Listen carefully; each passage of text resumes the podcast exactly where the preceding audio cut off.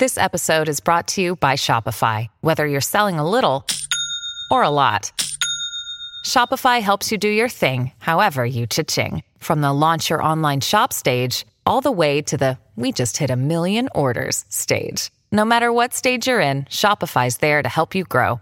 Sign up for a $1 per month trial period at shopify.com slash special offer, all lowercase. That's shopify.com slash special offer.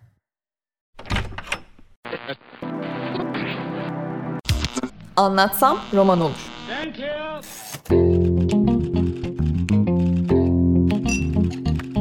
Bazı kültür sanat konuşmaları.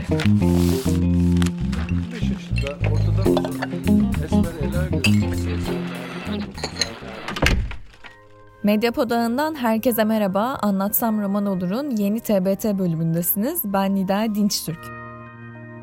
Uzun süredir bir TBT bölümü paylaşmıyorduk sizinle.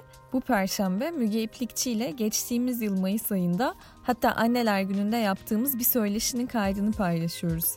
İplikçi'nin son romanı Sil Baştan'ı konuştuğumuz bu söyleşinin bir kısmı Milliyet Kitap Eki'nde yayınlanmıştı. Şimdi karşınızda oldukça inişli çıkışlı ve her şeye rağmen kahkahalarla dolu Müge İplikçi söyleşisi. Şimdi e, ben önce Nebiye'nin yeniliklerden hoşlanmayan haliyle başlayalım istiyorum. Şu cümlenin altını çizmişim. Geç kalmaktan her zaman nefret ederdi. Tıpkı genç kalmaktan nefret ettiği gibi. Evet. E, bu yeniliklerle savaşan e, Nebiye karakteri nasıl e, doğdu? Aslında bu kitabı temelde yazmama neden olan e, şeylerden biri toplumun içerisinde gördüğüm orta sınıf tabir edebileceğim kadın profiline temas etmekti. Açıkçası birazcık sert bir eleştiri yaptığımı düşünüyorum ama e, aksi takdirde kitap akışkanlık kazanamayacaktı zaten. Ama şu var, e, Nebiye başlangıçta öyle ama sonradan ya burada bir yanlışlık var diyerek kendi sesine dönme cesaretini gösteren o kadınlardan biri. Öyle diyebilirim. Ee, bir diğer bu kitabı yazmama yol açan sebeplerden biri de e, gencecik yaşta Suruç'ta kaybettiğimiz sevgili Ece'nin annesiyle yapmış olduğum bir yazışma. Hmm. Evet. Suruç'a değinmedim e, çünkü Ankara patlaması toplumsal anlamda daha çok bize değen bir özelliğe sahip olduğu için belki öbürünü bir gençlik romanı olarak düşünebileceğim, ileride bir proje olarak düşünebileceğim biçimde addedebilirim, adlandırabilirim. Ama işte Ankara patlamasını da küçük çaplı da olsa kitaba koyarak orada e, Ece ve Ece gibi çok sevgili insanların ailelerine bir um, bakın hatırlanıyorsunuz mesajı da vermek istedim. Ama şeye kadar Müge Hanım yani patlamaya gelene kadar aslında benim e, Nebiye'nin hikayesini okurken kafama takılan anahtar kelimelerden birisi bu kuşak farkı, kuşak farkı. Biz neden bu sorunu aşamıyoruz? Neden bu yüzden çatışıyoruzdu. Hı hı. E, gerçi herhalde bu son yıllarda biraz daha e, bu çatışmalar azalıyor gibi. Siz nasıl gözlemliyorsunuz? Sizce nasıl? E, şimdi kuşak çatışması ben gençken e, benden büyük kuşakla e, yaşadığımız bir sorundu. Şimdi e, yaşlanıyorum e, ve açıkçası sizin kadar iyi niyetli değilim bu noktada. Gene de o kuşak farkının e, izlerini, tortularını görüyorum, ona tanıklık ediyorum. Şöyle yani belki politik olarak değil ama zaten her şey politik değil biz öyleymiş gibi yaşıyoruz ama o politik olanın arkasındaki kültürel dokuda, sosyal dokuda aslında büyük atlamalar, büyük yarıklar olduğuna inanıyorum. E, ve aslında yaş anlamında yaşlılığa dair bir e, eleştirim de yok. Hı hı. İnsanlar bizim ülkemizde e, genç olsalar dahi çabucak yaşlanıyorlar. Ve bu onları ne yazık ki köhneleştiriyor. Ne yazık ki tıpkı Nebiye'nin evinde gördüğümüz gibi tozlandırıyor. Vaktinden önce tozlandırıyor üstelik. Ve e, o tozun içerisinde kalınca da gerçekleri olduğu gibi görebilme gibisinden kıvrak bir bakış açısından yoksun kalıyorlar.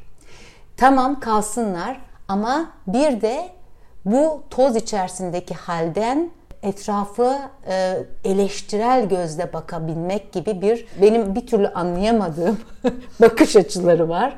İşte en çok takıldığımız nokta orasıymış gibi geliyor bana. Peki sizce e, toplumsal olarak politik bazı eşikleri aşamayışımızın e, altındaki sebeplerden biri bu mu? Kesinlikle. Kesinlikle. Yani şimdi bakın her şey çok güzel olacağın sonuna kadar varım. Ama her şeyin çok güzel olabilmesi için sadece politik değil, bizim kültürel anlamda da açmamız gereken bir sürü kapı var. Ve o kapıları açamadığımız müddetçe istediğiniz anlamda siyasal doku sizi rahatlatsın ki rahatlatmıyor. Kesinlikle rahatlatmıyor. Siz yan komşunuza e, kötü gözle bir düşman gibi mesela bakmaya devam ettiğiniz müddetçe e, yan yana durabilme şansınızı zaten ilk etapta yok ediyorsunuz. Hı hı. Ya hep bir böyle bir cepheleşme, hep bir kutuplaşma ve bunun üzerinden oluşturulan bir etiketlendirilme söz konusu. Bu olduğu müddetçe ben toplum olarak yani tabii bir edebiyatçı gözüyle bakıyorum. E, rahatlayabileceğimize inanamıyorum açıkçası. Hı hı. Nebiye de biraz aslında bu öz eleştirilerin bir araya geldiği bir karakter gibi. Tam da bu. Tam e, da bu. karşımızda duruyor. Ama umutluyum yani onu söyleyeyim. bir dipnot olarak bunu düşün. ya diğer taraftan Nebi'nin hayatını oluşturan karakterler de böyle masanın üzerine yayılmış iskambil kağıtları gibi canlandı evet. benim gözümde. Evet, doğru, doğru. E, sırtları başka bir yüz ama çevirdiğinizde başka bir anlam ifade ettiğini evet. görüyoruz. E, işte yani o usta, Murat Usta, e, Orçun, uzaylılar, uzaylılar evet. diye ötekileştirdiği evet. komşuları. E, Nebi'nin hayatındaki bu karakterler neleri ifade ediyor Müge Hanım? Şimdi tabii onun hayatını ifade ediyor. Kaçınılmaz olarak biz insanlara kendimize benzemeyenlere uzaylı diyerek onları e, gerçekten yok edemiyoruz. Yani onlar var. Aslında şunu görebilsek yani onlar olduğu müddetçe biz de varız. Bir hmm. e, çözebilsek Nebi'nin sonunda çözdüğü gibi e, o zaman e, o bariyer diye görülen şeyler, toz diye görülen şeyler zaten eriyip gidecek. Ee, bir edebiyatçı olarak e, bunun böyle olmadığını görmek bana bu romanı yazdırdı. Çok mutluyum tamam. Ama e, öte yandan toplumun e, genel dokusunun bunun üzerinde raks ettiğine tanıklık etmek keşke böyle olmasaydı. Beni zaman zaman karamsarlığa düşürüyor açıkçası. Hmm. Peki şu notunu da üstünden geçeyim. Bu Nebiye'nin e, tuhaf hali aslında e, okurken bende şöyle bir empati yarattı. Bizim böyle gündelik hayatta işte kendi kendine konuşan insanlar ya da tuhaf yanıtlar veren insanları gördüğümüzde deli galiba diye Hı. geri adım attığımız insanların zihinlerine giriyormuşuz gibi oluyor. Çok Nebi... teşekkür ederim. Bir iltifat kabul ediyorum. Nebi o karakterlerden biri e, gibi evet. okudum ben. Çokça tanıdığım bir kadın var tanıklık ettiğim, uzaktan mesafeyle baktığım kadınlar olduğu kadar böyle tanıdığım kadınlar da var. Çok zenginler. Yani şöyle duygu olarak çok zenginler, perspektif olarak çok zenginler ama içlerinde kıramadıkları bir şey var onların. Ve o kırılamayan yer aslında bir yerden sonra o kadar büyüyor ki. Hmm. Nebiye'nin çocukluğuna kısa bir bakış var kitapta ve ben mesela orada e, ki e, kadını Keşanlı Ali destanından yola çıkarak oturtturdum o helacı e, kadını. Hmm. Helacı neydi? Bacı. Adını, ba, bir şey, bir şey adını bacı. bulacağız inşallah. tamam. E, Oradan hani işte gece kondulaşma, Aldun e, Taner'in de altın çizdiği 60'lı yıllarda Ankara'da yaşananla bugüne baktığımızda işte Ankara'da ya da İstanbul'da yaşanan kentsel dönüşüme nasıl gelebildiğimiz noktası aslında bize birçok şeyi ele veriyor. Yani birçoğumuz aslında oradan geliyoruz. Bir arkadaşımın çok güzel bir lafı var. Yahu biz aslında taşra toplumuyuz. Hmm. Niye böyle kendimizi e, e, çok böyle köken itibariyle elit bir toplummuş gibi gösterip kendi kendimize de ya biz aslında öyleyiz ama ah bu hale nasıl düştük gibisinden bir karamsar bir yere iteliyoruz diye sormuştu bana. Çok doğru bir tespit bu. Yani daha o noktayla özdeşleşemedik. Yani şu son 30 40 50 yılda yaşadığımız anormal tabii bu globalleşmeyle de ilgili anormal değişim ve dönüşümün öncesinde aslında arka planda hakikaten hepimizin ayaklarının çamura batarak e, yürünmüş yollar var. İşte ne bileyim bir bulaşık makinesi kavramıyla tanıştığımız, çok yeni tanıştığımız evet. yıllardan bahsedebiliriz. E, hepsi yani şuracıkta. Ve biz onlar yokmuş. Hani sanki biz bir İngiliz toplumu e, geleneğinden geliyormuş gibi Lordlar Kamerası'nda birbirimize laf anlatıyormuşuz ya toplumun belli bir kesiminden bahsediyorum. Evet. Ve o yani o onlar ve bizler dediğimiz e, noktada da aslında büyük bir yanılsama varmış gibi geliyor bana.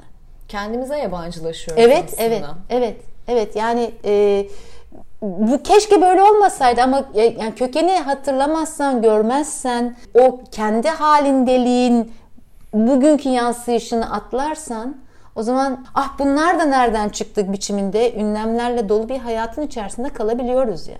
Yani. Bu bir podcast dahadır. Mediapod. İletişim için mediapod.com ya da @mediapod.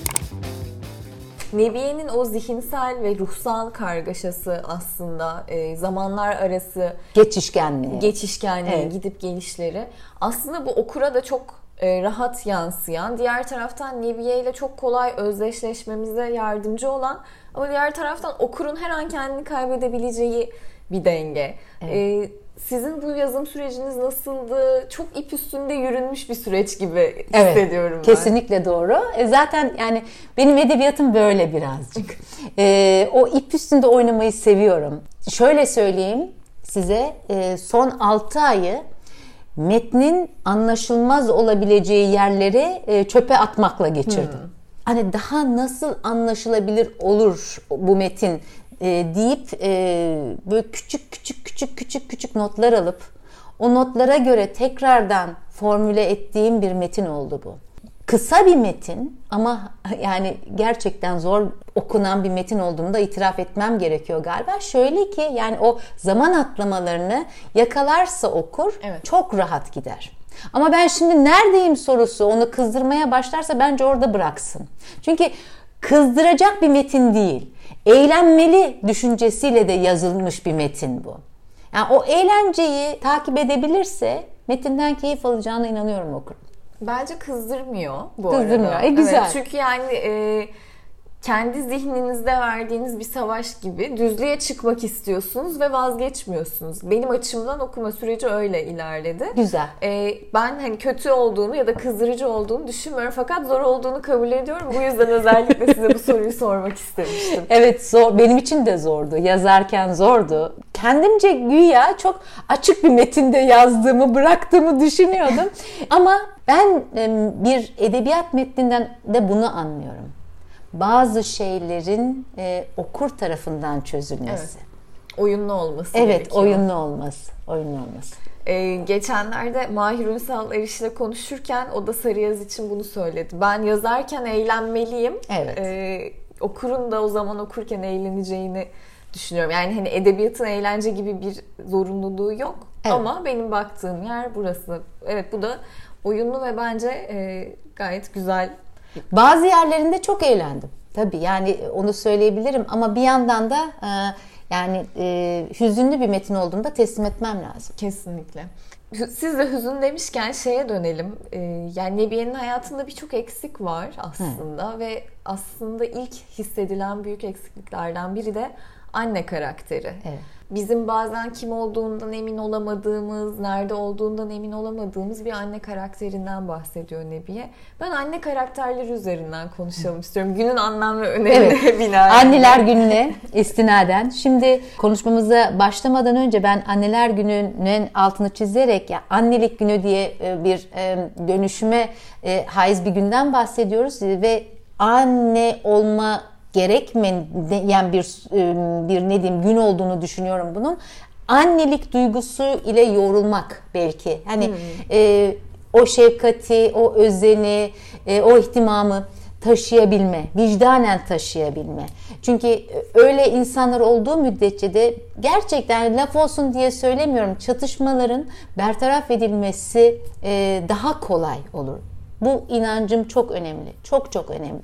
Dolayısıyla şimdi bizim karakterimize baktığımızda, Nebiye'ye baktığımızda Nebiye'deki o kaybolmanın temel nedenlerinden biri bence o aradığı, hayat boyunca aradığı şefkati, hayat boyunca aradığı vicdanlı duruşu, bir omzu, sıcak bir kalbi, belki annesi yani üvey annesi sonuçta e, o ona bunu sunabilecek bir donanıma sahip kadınken sırf işte meliler malılar yüzünden o mesafeyi koymasından ötürü Nebiye'yi yalnız bırakmış bir kadın. Yani ben üvey anneleri çok severim onu söyleyeyim. Yani e, ve e, öz annelerden çok da kıymetli bulduğumu da ifade etmem gerekiyor. Çünkü annelik defalarca tartışmışımdır. Biyolojik yanın çok ötesinde düşünülmesi gereken bir şey. E, ve dolayısıyla belki hani o mesafeyi koyması anlamında da üveylik tırnak içinde insanı rahatlatabilen bir bakış açısıdır. Fakat bu kitapta bu olmuyor. Bu nasıl bir şey? Aslında üvey veya öz annelik duygusunun üzerimizdeki o şablonlaştırılmış haliyle ilgili bir duruşa getirebildiğim, getirmeye çalıştığım eleştiriyle ilgili. Yani gerçekten gençlerimize, çocuklarımıza ne kadar vicdani bir duruş sergileyebiliyoruz. Her şeyden bağımsız olarak. Hı hı. Ve tabii bu gene bir kadınlık duruşuna geliyor. Yani kadınlık duruşunun bu ülkede ki e, temel e, varlığını biz neye borçluyuz veya nasıl bir e, sınıfta kalıştır bu? Anneler ve kızları diye çok ciddi bir sorunumuz var mesela. Evet. Ben bütün kadın arkadaşlarımla bu sorunu dile getirebilecek konuşmalar yapıyorum. Genç e, kadın öğrencilerimle yapıyorum. Demek ki biz bunu aşamıyoruz. Burada bir sıkıntı var. Ve bu sıkıntı aslında kadınlık durumuyla ilgili bir sıkıntı da baktığınızda. Yani annelik değil, kadınlık sorunuyla ve özgürlük sorunuyla ve ayaklarımızın yere erip ermeme sorunuyla ilgili bir durum gibi geliyor bana. E, bu anne ve kızlık sorunu dediğiniz şeyden ben şunu anlıyorum. E, annelik tanımı altında biz bazı kadınları doğuştan itibaren özgürlüğünün önüne set çekerek evet. ve hayata karıştıramıyoruz. Evet. Yani Aslında. işte iyi bir eş noktasında bile bir sıkıntı var. Ve e, çoğu kadının buna teşne olması tabii. Yani işte iyi bir eş olup öbür tarafta çocuğunu bir biçimde unutması. Yani yine tırnak içinde söylüyorum. Yani o çocuğun e, sadece karnı doyurmak değil, çocuğun beynindeki boşluklara da temas edebilmek. O çocuğun e, büyüme safhasındaki atlamalarını yeri geldiğinde doldurabilmek. Anladığım bu benim. Yani bunu bir öğretmen de yapabilir tabii. Yani oradan öğretmenliğe de atlanılabilir. Eğitimdeki bu yaşadığımız açmazlara da bu noktada değinilebilir. Rez ama annelik sorunu tartışıyoruz tabii şu an. Evet. Peki 10 e, Ekim tarihine gelelim. Yani sil baştan da siz 10 Ekim ile 12 Eylül arasında doğrudan bir çizgi çekiyorsunuz. Önce şey sorayım. Bu iki toplumsal olay arasındaki bağlantıyı siz nasıl okuyorsunuz? Şöyle okuyorum. aslında hiçbir şeyin tesadüf olmadığına inanmak biçiminde. Yani ben hemen her kitabımda e, ya da hemen her öykümde o 12 Eylül'e dair bir boşluğa referans vermeyi kalemimin e, bir misyonu olarak gören bir insanım. Yani kalemin misyonu derken Borç burada büyük bir abartılı bir duruş olarak görmesi. Yani çünkü oradan geliyorum. Orada nasıl bir kıyma uğradığımızı biliyorum ve bunun topluma nasıl neşredildiğini bilen biri olarak bizzat yaşayan bir kuşak olarak e, bugünlere gelişimizin gerçekten tesadüf olmadığına inanıyorum. Dolayısıyla siz ne zaman e, sivil bir ses olma çabasına girseniz bu toplumda hemen üstünüz tozlarla kaplanır. Hı hı. Hemen üzerinize kezzap atılır ve hemen o sesiniz kısılır.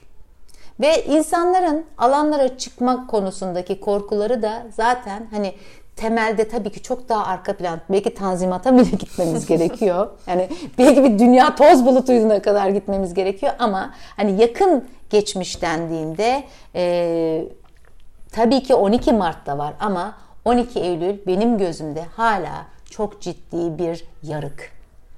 Ve biz hala o yarın içerisinden kurtulmayı başaramadık. Bu sözünü ettiğim şey yani ifade özgürlüğü, düşünce ve ifade özgürlüğü anlamında kendi ayaklarımızın üzerinde duramama, durmamıza izin verilmeme e, olgusunun oralarda artık inanılmaz derecede güçlendiğine inanıyorum.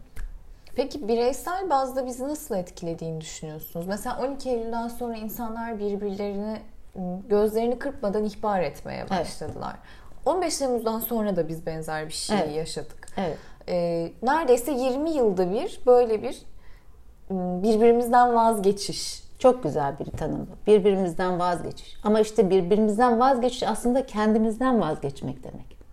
Yani bir bunu fark edebilsek. e, demin söyledik yani Nebiye komşusundan vazgeçtiği zaman onu dışladığı zaman aslında kendinden vazgeçmiş, kendini dışlamış oluyor. Hikaye bu. Ama bütün o yapı aslında bizi buraya getiren bir yapı. Yapayalnızız aslında. Yani Nebiye'nin yalnızlığı, yani benim tabii bir grotesk e, figür olarak düşünebiliriz Nebiye'yi. Ama o yalnızlık hepimizde bir biçimde küçük veya büyük veya ne bileyim yani yok diyen varsa bravo. Bende var mesela. Bende var. O yalnızlık ve o yalnızlıkla hani başa başa çıkabilirim duygusu. Halbuki yani başa çıkacak bir şey değil. Yani ne olur ki çıkmasan aynı zamanda? Yani ne olur ki zaaflarınla ortalıkta dursan? Ee, ne olur o duvarları örmesen? Hayır yani o duvarlar örülmeli. Kimseye hiçbir şey e, çaktırılmamalı ve işte devam edilmeli. Neye devam ediyorsak artık. Nereye kadar gidebileceğimiz konusunda çok ciddi soru işaretlerim var. Demin de belirttim yani. Her şeyin çok güzel olacağı gerçeğine tabii ki inanıyoruz. Ama her şeyin çok güzel olabilmesi için arka planda çok ciddi temellere ihtiyacımız var ve o temeller bizden çalındı. Çalındı. Ve bazılarını da biz uzlaşma yoluyla kendimiz teslim ettik. Bu bir podcast dahadır. Mediapod. İletişim için mediapod.com ya da @mediapod.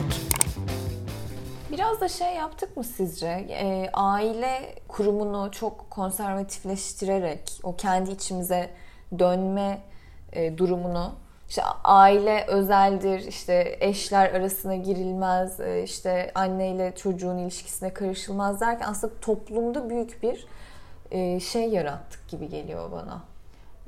Küçük kutucuklar. Kutucuklar evet. Evet. küçük küçük kutucuklar yarattık. Ya da işte Nebiye gibi yalnız olanlar da Evet. Evet. evlerinde. Yani şimdi burada ama asıl sorunumuz şu. Bunu oluşturan yapının e, bize e, o otoriterliğiyle dayattığı şeyler. Yani onu onu kabul etmek. Benim sıkıntım bu. Benim sıkıntım bu. Yoksa insanlar tercihlerini yapabilirler. Yani bazısı evlenir, bazısı evlenmez, bazısı farklı farklı yaşamlar kurar, kurmaz. Ama orada o sistemin öngördüğü şeye teşne olduğunuz zaman bitiyor zaten. Bitiyor. Yani e, bugün bu e, bunca kadının öldürülmesi tesadüf değil. Bunu görmemiz lazım artık. Bu işte e, kadınlar çatır çatır ölüyorlar ve hala muhafazakar bir toplum dokusunun dayatılması söz konusu. Bu nasıl bir şeydir yani? Ya, Benim kafamda ikisi asla bağdaşmayan şeyler. Ama bir yerden de bakıldığında aslında birbirini doğuran şeylerdi. Yani o sistemin dayatmasıyla, o sistemin faşizanlığıyla, o sistemin eril söylemiyle onun devam ettirilmesiyle oluşan şeyler bunlar. Peki tansiyonlarımız yükseldi biraz. Ben bence bunlara girmeyelim. tamam e, şeyle toparlayalım o zaman. Kitapta bu kadar ciddi tartışma konuları açılıyorsa eyvahlar. Biz bir araya gelince biraz böyle oldu galiba. Hemen şimdi sil baştana geri dönüyoruz. evet. E, sil baştandaki birçok renkler, işte tozlar, Nebiye'nin evinde gıcırdayan, sürekli yer değiştiren mobilyalar, silkelenen kilimler totalde bir işlemeyen devlet mekanizması Güzel bir tanım evet. e, tablosu çiziyor. Ya biraz Nebiye'nin sinestezik bir hali var. Böyle işte çeşitli renklerden kokular duyması ya da renk olarak görmesi çeşitli durumları. Bu e, simgeleri konuşalım istiyorum. Şimdi ya simgeler şöyle e, mesela o temizlik hastası olma hali her şey mikropsuz olmalı. Ama nasıl olmalı? Yani sen çıkıyorsun üst kattan halını silkeliyorsun o, o nereye gidiyor? Yani baktığın zaman. Ya da evini temiz tutuyorsun ama bu temizleme esnasında alt kattaki komşunu gürültüyle mahvediyorsun ve bitiriyorsun. Ama çok temizsin filan. temizlik ve kirlilik konusu, tozdan arınma ya da işte toza bulama konusu bu noktada da yani kişisel olanda da çok belirgin. Nebiye'nin evinde yaşadığı pratik aslında sistemin dayattığı bir pratik. Ama Nebiye bunu kabullenmiş durumda. Söylemeye çalıştığım bu. Demin de söylemeye çalıştığım buydu. Yani gönüllü kul olmuş durumda. Hmm. Ya bu gönüllü kulluk üzerinden zaten her şey yürüyor. Bütün derdim bu aslında. Kitapta kalem oynatmamın nedeni de bu. Yani biz istemezsek hiçbir şeyi bize kabul ettiremezler.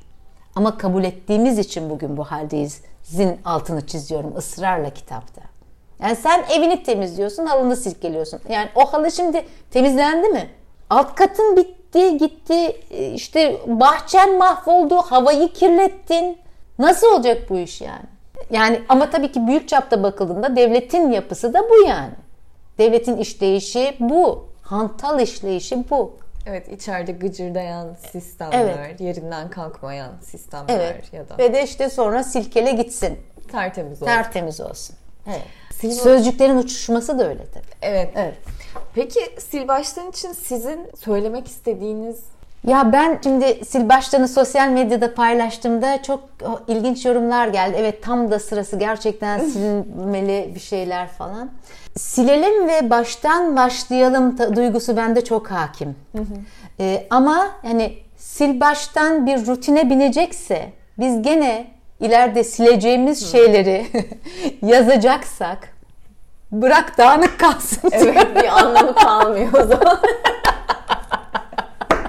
Güzel bağladık bence. evet bu kadar ağır lafın arkasından ee, gerçekten öyle. Yani ama şu eğer biz değişmeyeceksek hiçbir şey değişemez zaten. Çok net yani. O gürül gürül eleştirdiğimiz sistem. Ya kardeşim sen kendi içindeki sistemi değiştir ilk önce. Kendi kafanı değiştir. Kendi vicdanınla yüzleş. Nebiye'nin yaptığı gibi. Yani Nebiye bir tesadüf sonucu bir şeylerle karşılaştı vesaire. Ama yani tesadüf olması da aslında hani bir tesadüf değildi baktığında. İstediğimiz zaman hayat çünkü bize cevaplar veriyor. İstemek lazım. Evet o cevabı aramak lazım. Evet. Burada. Evet. Peki yani siz gerçi ben e, senin kadar iyimser değilim dediniz bana söyleşinin başında ama sizin e, öngörüleriniz nasıl yani önümüzdeki yıllarda? Ya anlarsak çok şey olur. Yani bu buna e, yürekten inanmak istiyorum. Ama ya tekrar tekrar söyleyeyim. E, Türkiye'deki siyasal değişimi çok e, hasretle bekliyorum. Çok hasretle bekliyorum ama yani e, şu çok önemli. Bu aslında tepeden aşağıya yayılacak bir şey değil. Aşağıdan yukarıya doğru gitmesi gereken bir şey. Yani bunu sadece ben söylemiyorum. Aşağıda e, atıyorum bilinçli bir kitap okuma ruhu, eğitimde yapılacak reformlar, kültürde yapılacak reformlar ve bunların hep birlikte düşünce ve ifade özgürlüğüne denk düşen adımları bunlar yakalanmadığı müddetçe yani yukarıda siz neyi değiştirseniz buhar olup gidecektir. Bizim aşağıda sıkıntımız var. İnsanın insanla kurduğu ilişkide sıkıntımız var. Biraz daha merhametli olmaya ihtiyacımız var bence. Evet. İlk etapta. Evet ama işte yani o da e, eskiden her şeyin başı eğitim dendiği zaman hepimizde bir tebessüm oluşurdu. Gerçekten öyle. Gerçekten öyle. Yani e, eğitimin herkes için olduğu ve herkesce e, yaşama entegre edilebilecek bir araç ve amaç olduğunu anlamamız gerekiyor. Ee, peki son şu, şu soruyla bitireyim. Siz şimdi bundan bahsedince aklıma geldi. Siz çocuk kitapları da yazıyorsunuz evet. ve evet. o kitapların okurlarıyla bir araya geliyorsunuz evet. diğer taraftan. Ve tabii eğitimde çok ciddi bir erozyon var çok. son yıllarda. Göründüğü kadar korkunç mu, görünenden daha mı korkunç sizce? Korkunç diyeyim. bir yazar olarak artık ne anlarsa. Ee, şöyle korkunç. Ee, gerçekten çok çaba sarf eden bir öğretmen kitlesi var. Hı hı. Ee, bunu teslim etmem lazım. Yani gencecik insanlar bunun e, altını ısrarla çizen eylemler yapıyorlar çocuklara kitap okutarak. ve onları tartıştırarak. Ama bizim işimiz sadece öğretmenle bitmiyor. Bizde şimdi çok ciddi bir veli sorunsalı var. İşte o sözünü ettiğim evlerinde oturup kitapları devirip işte e, yabancı diller bilip hatta yani e, hakikaten böyle bir e, tipolojiden bahsetmek faydalı. E, ama aynı zamanda da e, çok e, tuhaf bir tutuculuğa sahip olan bir veli kitlesi. Hmm. Eğitim sadece okulda olmaz çünkü. Ailede de oluşturulması gereken bir eğitimden bahsetmek durumundayız. sadece okulları faturayı kesmekle büyük bir Kesinlikle hayır. Yani kesinlikle bu bir topyekün oluşturulması gereken bir şey. E, Nebiye'nin öğretmen olma idealinde böyle bir arayış var mıydı? Tabii var ama e, Nebiye'nin bakış açısı onu üstlenebilecek bir formasyona sahip değil. Onun karşısındaki işte Serin hı hı. o anlamda belli motivasyonlara sahip bir figür ama onun da ömrü yetmedi. E, bu da aslında bir, Türkiye'de birçok umudun yeşermek üzereyken üzerine basıldığı Öyle göndermesi. Değil mi? Evet. Öyle değil mi? Evet evet çok haklısınız. Ama umutlu bitirelim gel. Evet evet ya ben de şu an o, o çaresizlikle baktım kayıtlarınıza. Ee, yok yok yani işte Nebiye'nin gidip oradaki e, görevli Bekir'e, Bekir Bey'e Bekir. E, ben resim yapacağım demesi, e, başka bir alanda kendini ifade etmek isteyişi aslında e, kendi evinde tanık olduğu bir şey o. Hem onunla yüzleşmek ve hem oradan bir e, ne diyeyim feyiz almak hem de kendi sesine dair bir e, cesaretli adım atma çabasını gösteriyor. Ve kendine bir nefes alanı, bir yaşam kesinlikle, alanı buluyor. Kesinlikle ve onu dinleyen de bir arkadaş buluyor. Bekir Bey. evet hepimiz de kendimize bir nefes alanı bulacağız deyip bitirelim evet, öyleyse. Evet kesinlikle. Çok teşekkür ederim. Ben çok teşekkür ederim. Medyapod'un podcastlerine Spotify, Google Podcast, iTunes ve Spreaker üzerinden ulaşabilirsiniz. Medyapod'u desteklemek için patreon.com slash medyapod.